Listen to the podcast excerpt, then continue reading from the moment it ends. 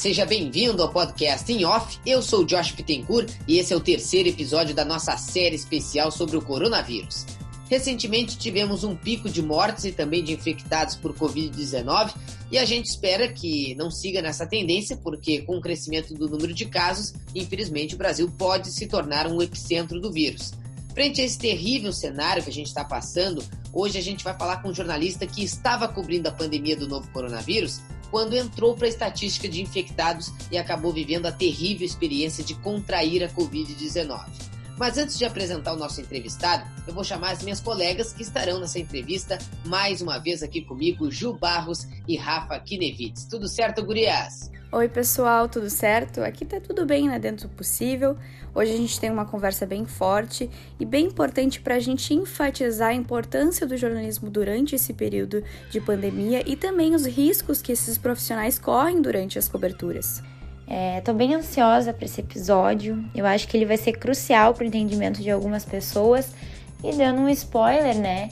É, ele vai ser um relato muito importante, assim imprescindível para que a gente entenda mesmo algumas situações.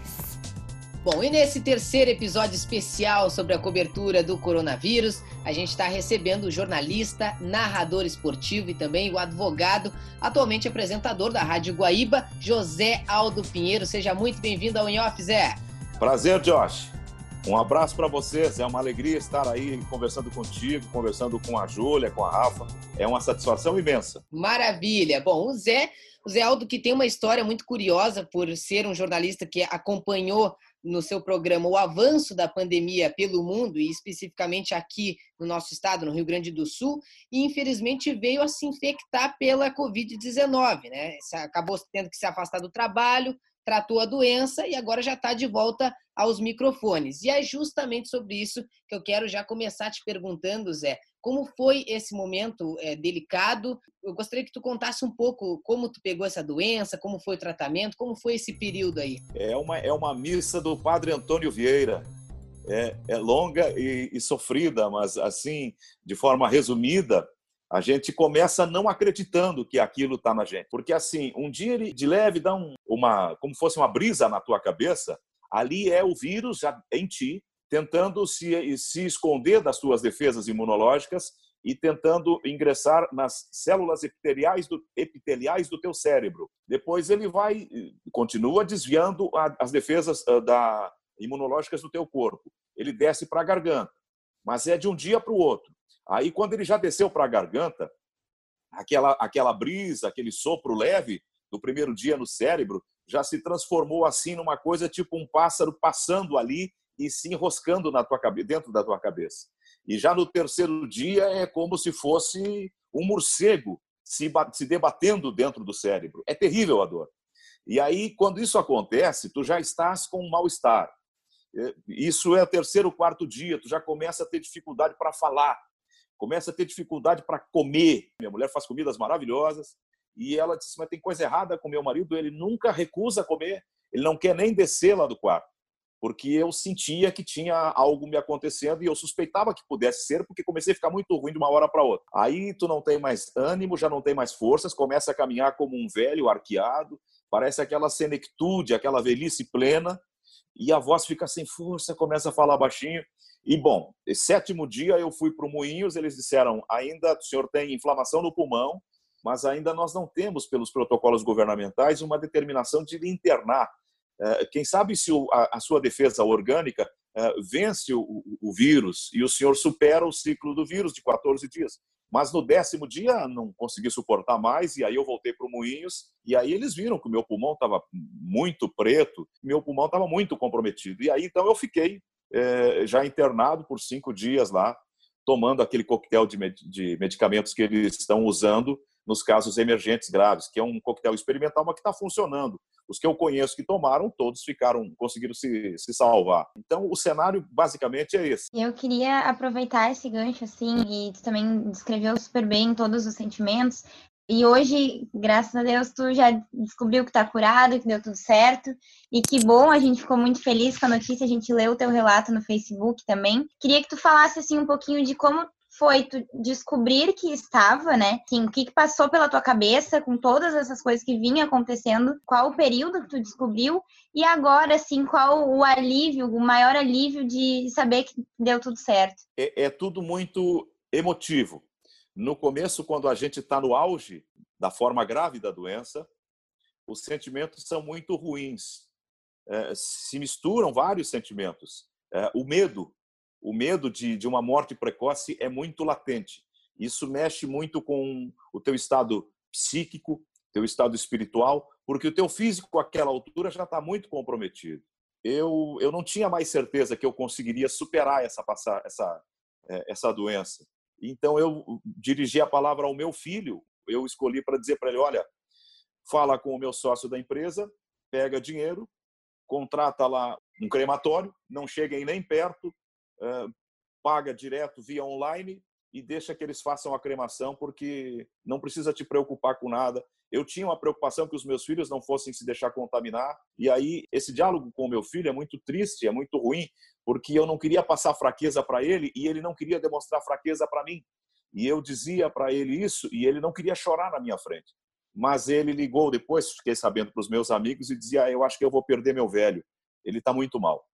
E ele ligou para a Rádio Guaíba, lá onde eu trabalho, e disse: Olha, o meu pai está muito mal, ele precisa de apoio, ele não está conseguindo ambulância, tem que mandar um carro lá da empresa para buscar ele, ele tem que ser hospitalizado. É, porque eu não queria que a minha, minha mulher também fosse ao hospital, porque lá no, no hospital eu não sabia como era, e depois fui ver como era e tinha razão.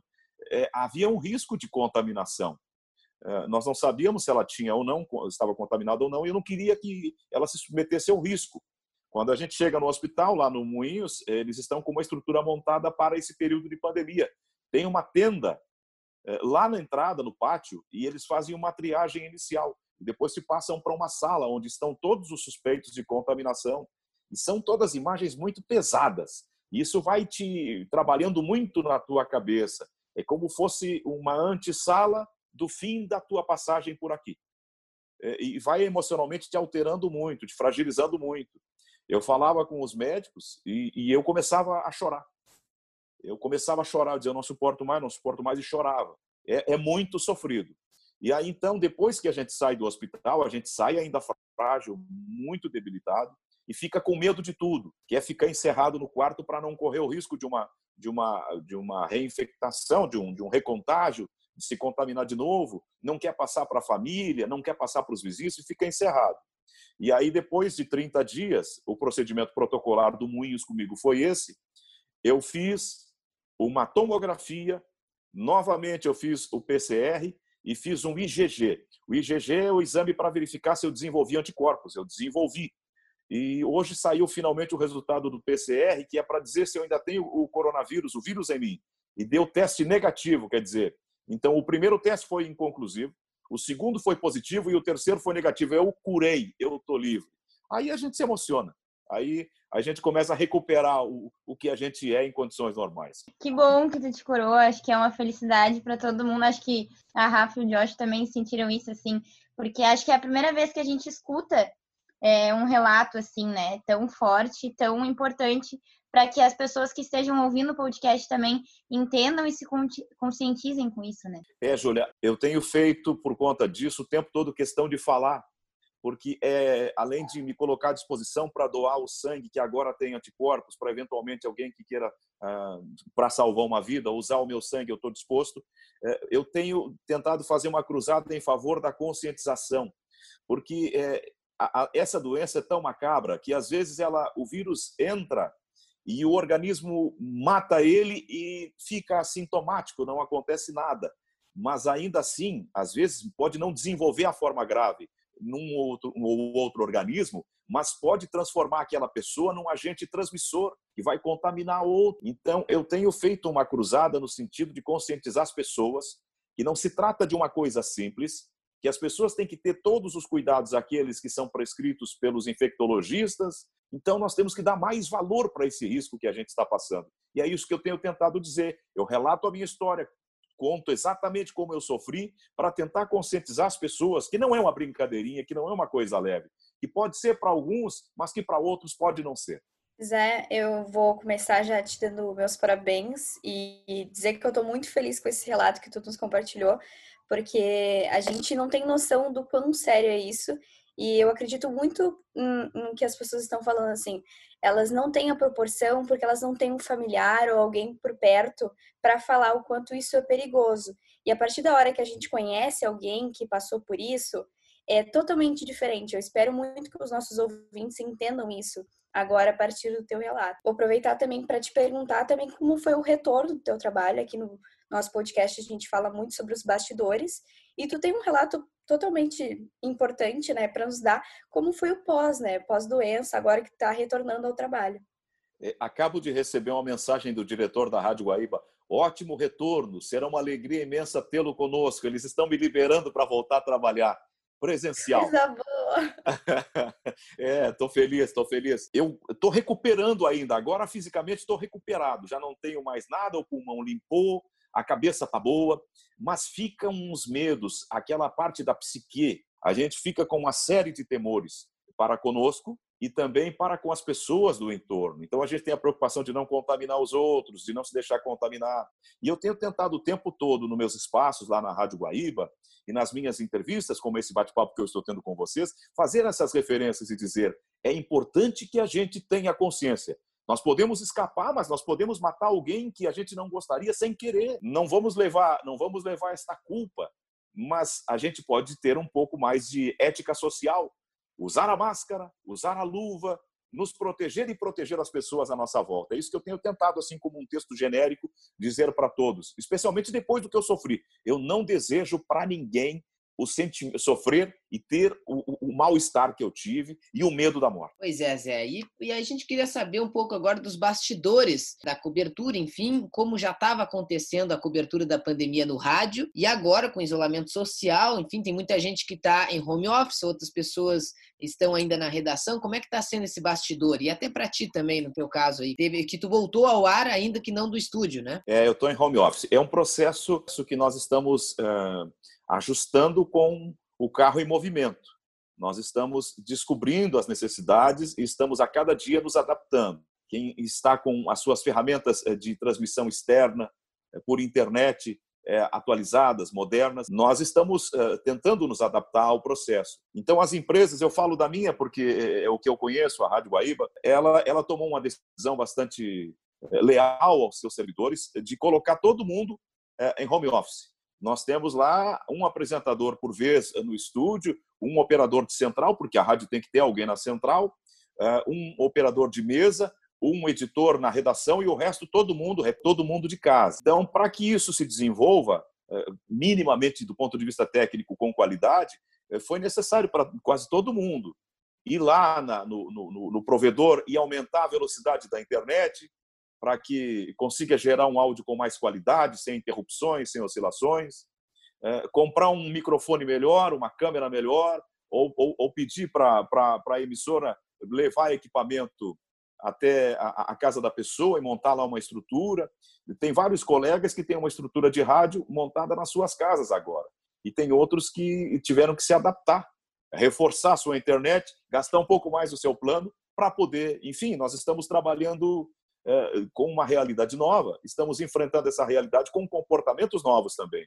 E, e tem sido um aprendizado, acima de tudo, porque parece que isto pode ter sido uma porta aberta para uma nova postura. Tendo boa qualidade de áudio, dá para se fazer um bom trabalho de casa sem necessariamente precisar ir ao estúdio. É, então, é, essas coisas elas vão fatalmente ser objeto de análise depois que passar a pandemia de se não é vantajoso, por vezes, em algumas circunstâncias, também utilizar o comunicador falando da sua própria casa. Com uma boa internet, nós usamos lá um equipamento chamado Zephyr, que te dá uma qualidade magnífica de áudio, como se for, estivesse no estúdio. As empresas vão fatalmente investir muito em equipamentos para criar essa nova realidade. Bom, Zé, a gente quer agradecer então a tua disponibilidade de contar então sobre esse momento tão complicado aí que tu passou. E a gente fica feliz também de poder presenciar e, e, compartilhar contigo desse momento tão bacana do teu resultado de cura para a Covid e até mesmo do teu retorno ao estúdio, então, da Guaíba. A gente teve a honra de ouvir essas boas notícias aqui em primeira mão no, no IOF. Eu estou, eu estou encerrando essa nossa participação com vocês de um jeito bem tradicional dos antigos comunicadores. Vocês poderão ser, é, num futuro bem breve, percebi que vocês são qualificados, é, vocês poderão ser as futuras grifes das, da, da comunicação, de TV, de rádio, de jornal, e quero desejar isso a vocês. Quero agradecer por vocês terem me convidado para dar esse depoimento aí. Uh, e mesmo sendo um trabalho acadêmico, tem um alcance social importante. E, quero desejar que esses nomes se tornem grifes uh, da, grande imprensa do Brasil no futuro. Muito obrigado por terem me convidado para participar, uh, Rafa, Júlia e Josh. Foi um prazer imenso conversar com vocês. Sejam felizes. A gente que agradece, Zé. Saúde, se cuida. Muito obrigada. Pra, pra to... Obrigada pelo teu incentivo pra gente também. Boa sorte, bom trabalho e que dê tudo certo aí de agora em diante. Muita saúde e muito sucesso.